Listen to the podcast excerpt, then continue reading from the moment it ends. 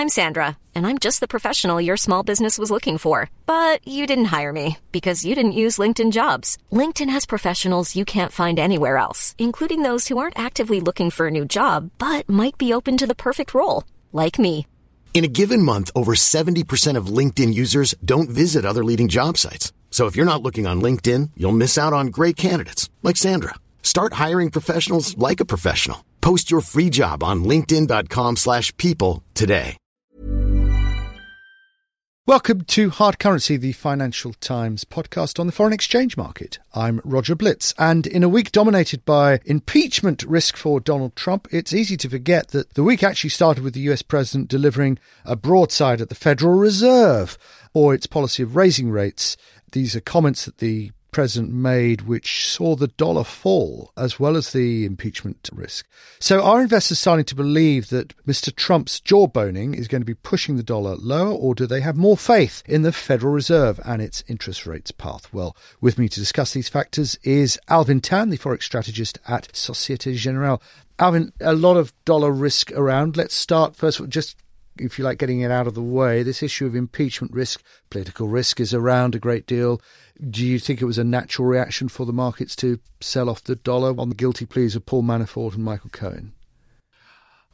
Well, I think it, it makes sense in terms of a, a knee jerk reaction by the market. Political uncertainty always tends to weaken the currency. In fact, quite apart from Donald Trump, we've seen that in Australia recently. Yes. Uh, so it's par for the course for the currency markets. Um, however, this issue of uh, whether Trump will be impeached or not uh, is highly dependent on uh, on the midterm elections in, in November. And so the timeline of, of, of, this process is is one that will play out over months and, and, and, not weeks. But but since you mentioned the midterms, is is is in the is the run up to the midterms election? Do you think a likely vulnerable time for the dollar? Uh, investors like to be quite, you know, nervous about the out that outcome. Um, I, I, think certainly if uh, towards the midterm, so we get uh, consistent opinion polls showing a, a swing towards uh, the the Democrats, uh, particularly in the House of Representatives, I think uh, that will have uh, an, an, impact on the dollar, and, and, the impact will come from, as, as mentioned earlier, a heightened risk of, of, of impeachment of, okay. of the president. Um, so let's look at what the president said about the Fed. He he didn't he doesn't like the Fed policy. He says he's not thrilled about the idea of, of rising interest rates. Um, I mean, first off, this is shouldn't have been a surprise to the markets that this is his view. No, not at all. He said it uh, on previous occasions. Not the first time he's, he said it at all. And, and so, therefore, the reaction of the market to sell off the dollar, you could say, well, hang on a minute, guys. You know, you knew this is what he thought. Why are you selling off? Yeah, absolutely right. Uh, also, on, on top of this, is we have uh, thin markets in uh, in August, which exacerbates the uh, the movement. Yes. But do you think it, it, says something about worries about the independence of the Fed? Uh, I mean, is is that starting to enter the playbook of the investor? I I think uh, that is a concern, but I think there is a more a more fundamental one in that, um, in fact, the U.S. executive branch through the Treasury Department has full authority to intervene in the FX market. Yes. And that is nothing to do with the independence of the Fed. We're talking about the currency markets directly. Yes. But historically, uh, the the U.S. Treasury has only intervened in partnership with the Fed. Yes. Uh, but it does have the authority to do so. So I think there is some fear being priced in. We think this is a low probability event, but there's probably some fear being priced in that the U.S. Treasury may indeed activate this authority. A week that's actually seen lots of volatility in the dollar because the Fed minutes came out, and in some ways that those losses that the, the dollar was experiencing because of the, the impeachment risk and uh, and uh, Trump's comments on the Fed were in some part recovered. Uh, so, I mean, what did we learn about the Fed minutes? I don't think we learned much. In fact, uh, market expectations were pretty stable through uh, uh, the course of the day as, as the minutes uh, came out. So at this point, a September hike is priced in, and it, seems that the, uh, the, the, the Fed is heavily hinting on uh, the next the next move in September will be indeed a hike, um, and that further hikes are coming. But do you think there was an element of dovishness out of the, the minutes on, on what what I mean what the Fed said about the yield curve inversion? If you can just explain what that what that is. Um, yes, one could read a hint of dovishness uh, in terms of uh, the apparent concern uh, in the Fed of inverting the yield curve. At this point, for example, the difference between the U.S. 10-year yield and the two-year yield is only uh, 23 basis points. Yes. So if uh, if the uh, current trends continue, um, it is likely that uh, two further Fed hikes from here uh, will flatten the yield curve entirely, uh, uh, meaning. no difference between the 10 year yield and, and the two year yield. And the importance of the inversion is that it is a predictor of recession?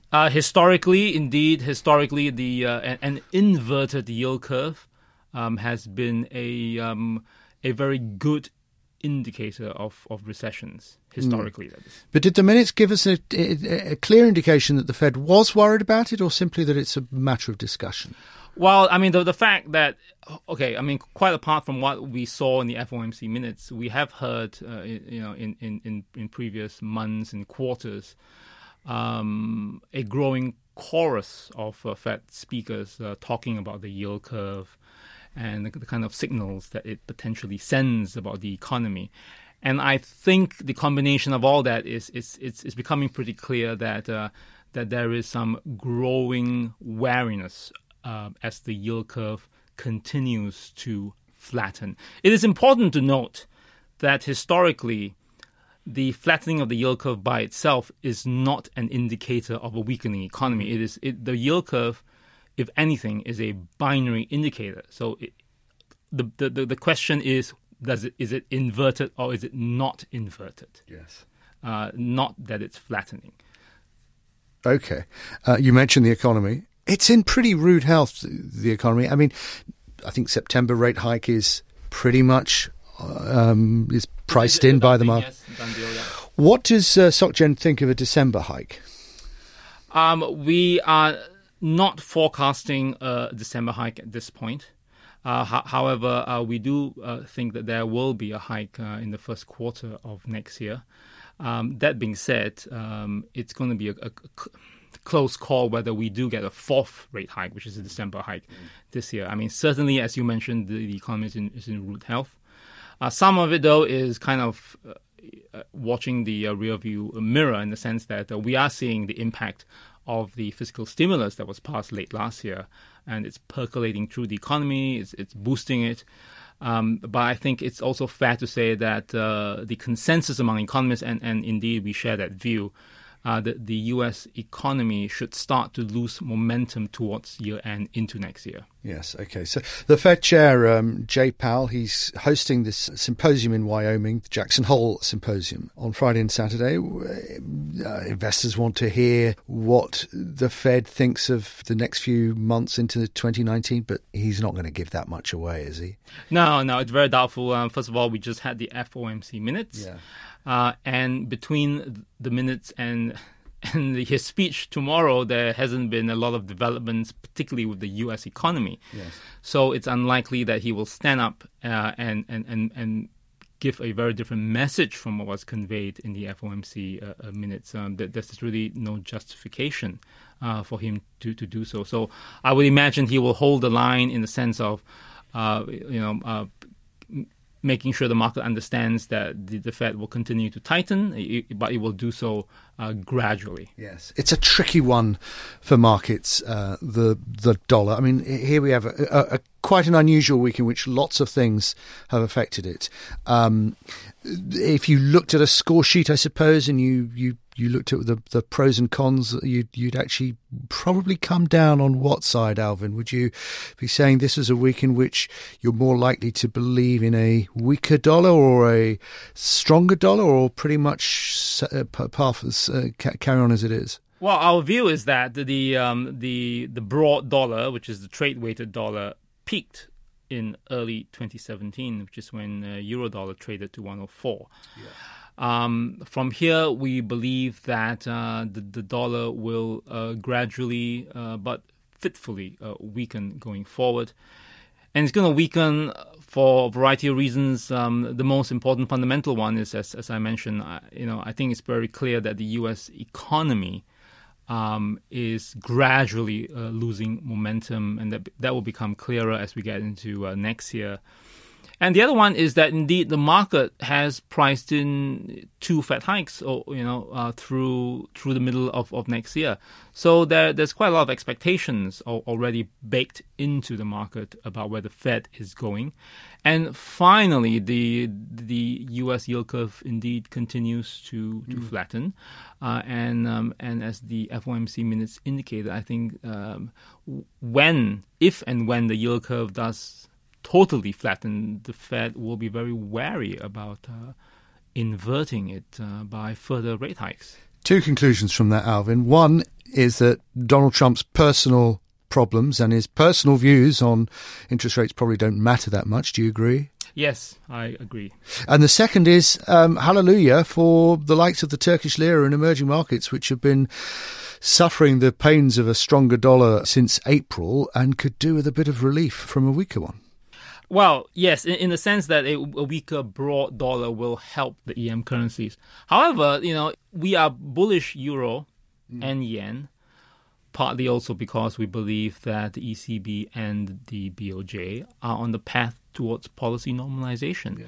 So actually the bigger macro story here is that the liquidity tide that we've seen supporting high carry EM currencies and the like for the last few years will continue to recede. Right. Even if we don't see the dollar leading the charge. Yes. yeah, emerging markets no, by no means out of the woods. No, certainly the, the ones like Turkey that have huge external vulnerabilities, I think, still face substantial challenges. Uh, we tried to bring good news to EM, but I'm afraid we failed miserably. My thanks to Alvin Tan of SocGen. Next week, it's the end of summer, more or less. So, with liquidity rebuilding and traders back at their desk, is the market going to take a new and unexpected turn? Join us again to find out. Until then, from Hard Currency, it's goodbye. Here at Bellingcat, we get to the bottom of things. From a global crisis to an underreported event, we find the facts using publicly available tools and resources, uncovering what is hidden on and below the surface. We connect the dots using social media posts, satellite images, and public records, and empower others to do the same by sharing how we do it. The ability to do so is only made possible by our readers, supporters, and community members. Care to join us? Learn how at bellingcat.com.